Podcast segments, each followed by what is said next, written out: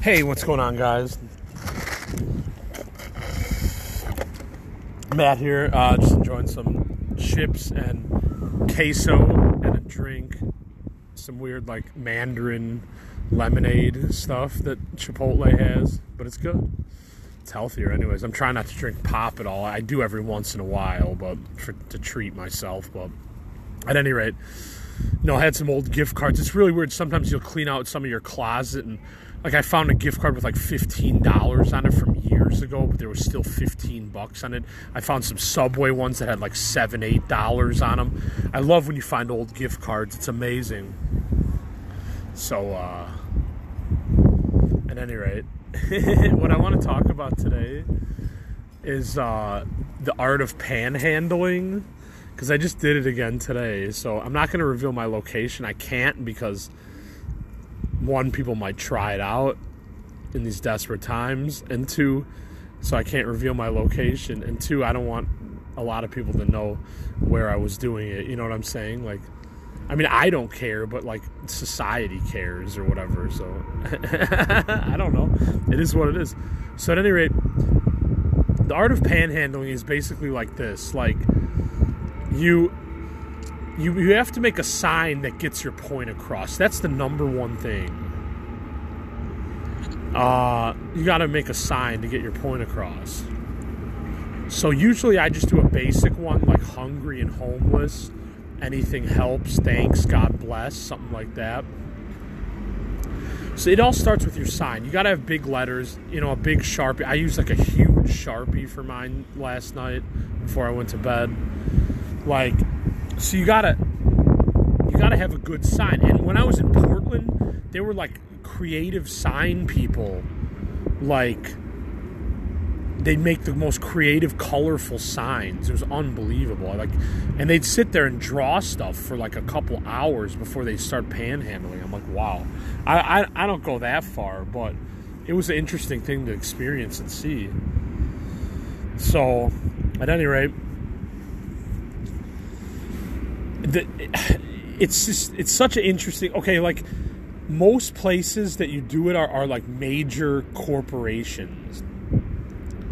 You know, like your WalMarts or your Targets or whatever. You know, because those are parking lots. They have they have you know cars go in and out constantly. Like that's what happens.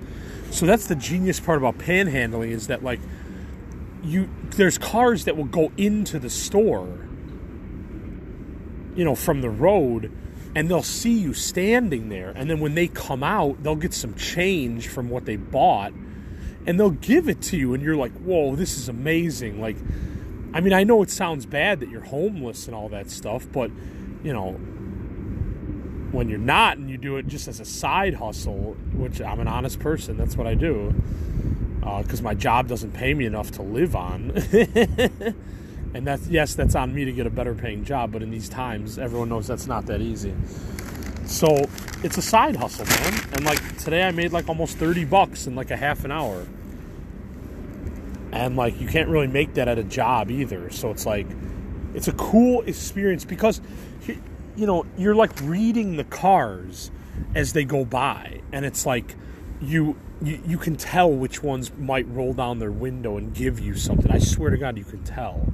And then versus the ones that just don't even look at you or acknowledge you or ignore you and they just drive right past. Like you can just read after you do this long enough, like I have, you can read these people and you don't know what you're going to get. That's the surprise, but I don't know. Right now people are really generous. So, I appreciate that because I'm waiting on my stimulus, my tax return from last year and this year. So the government owes me about $4,000 basically. And I'm waiting on all that while I'm living at my parents' house. And that's enough to move out and start a life. But I, I don't have the money. So I'm just sitting there day after day. So I'm trying to be somewhat productive, anyways, you know, and do side hustles and stuff on, on the side of my job. So, you know, people are going to say what they're going to say about it, but I think it's pretty smart because, like, you don't have to punch a time clock. You don't have to wear a uniform. You don't even have to look presentable. and I wore a mask today too. I thought in these times, if I wear a mask, I bet I'll get money faster. And I did. I was right. It worked. So it's like hilarious. So it's just like like panhandling is such an interesting experience. I don't care people that, that think it's beneath them or this or this. That's fine if that's what you think, whatever, man. I'm not even gonna hate you, but it is what it is. But it's just such an interesting experience as the cars go in and out of these stores, and and to see what. And sometimes I've gotten bags of food before, so it's like I don't even have to go shopping. I just get a bunch of food. Like I used to do it when I stayed at this motel on North Avenue, and. Uh, I would just make a bunch of money in food and then take it back to my motel room. It was fucking amazing. So like it's a side hustle. It is what it is. So I don't know. It's it's I just I'm just glad I tried it and have and continue to do it as like a side hustle for a little bit of money here and there. You know, I'm not asking to make a ton, but they right now I think they're the most generous they've ever been. I mean, today I got a couple decent sized bills, and I was like, "How did I do that?" but I did it. I mean, people are generous. That's how it happened. I'm not being stupid, but I'm just saying. It's like you, you get that like, "How did I do that?" feeling, but you know, it's all good. At any rate, just want to talk about that a little bit today because I did it today and it was just interesting. I'm not going to do it every day, you guys. I'm not that crazy, but uh, I mean, you could, but I don't want to do it because I don't want to blow my cover. I want to do it every once in a while. I think, and I think a half an hour to 45 minutes is a good time limit. Maybe an hour tops. An hour tops. You know, I wouldn't do it much longer because eventually eventually someone's going to call the police, you know, and and they don't really.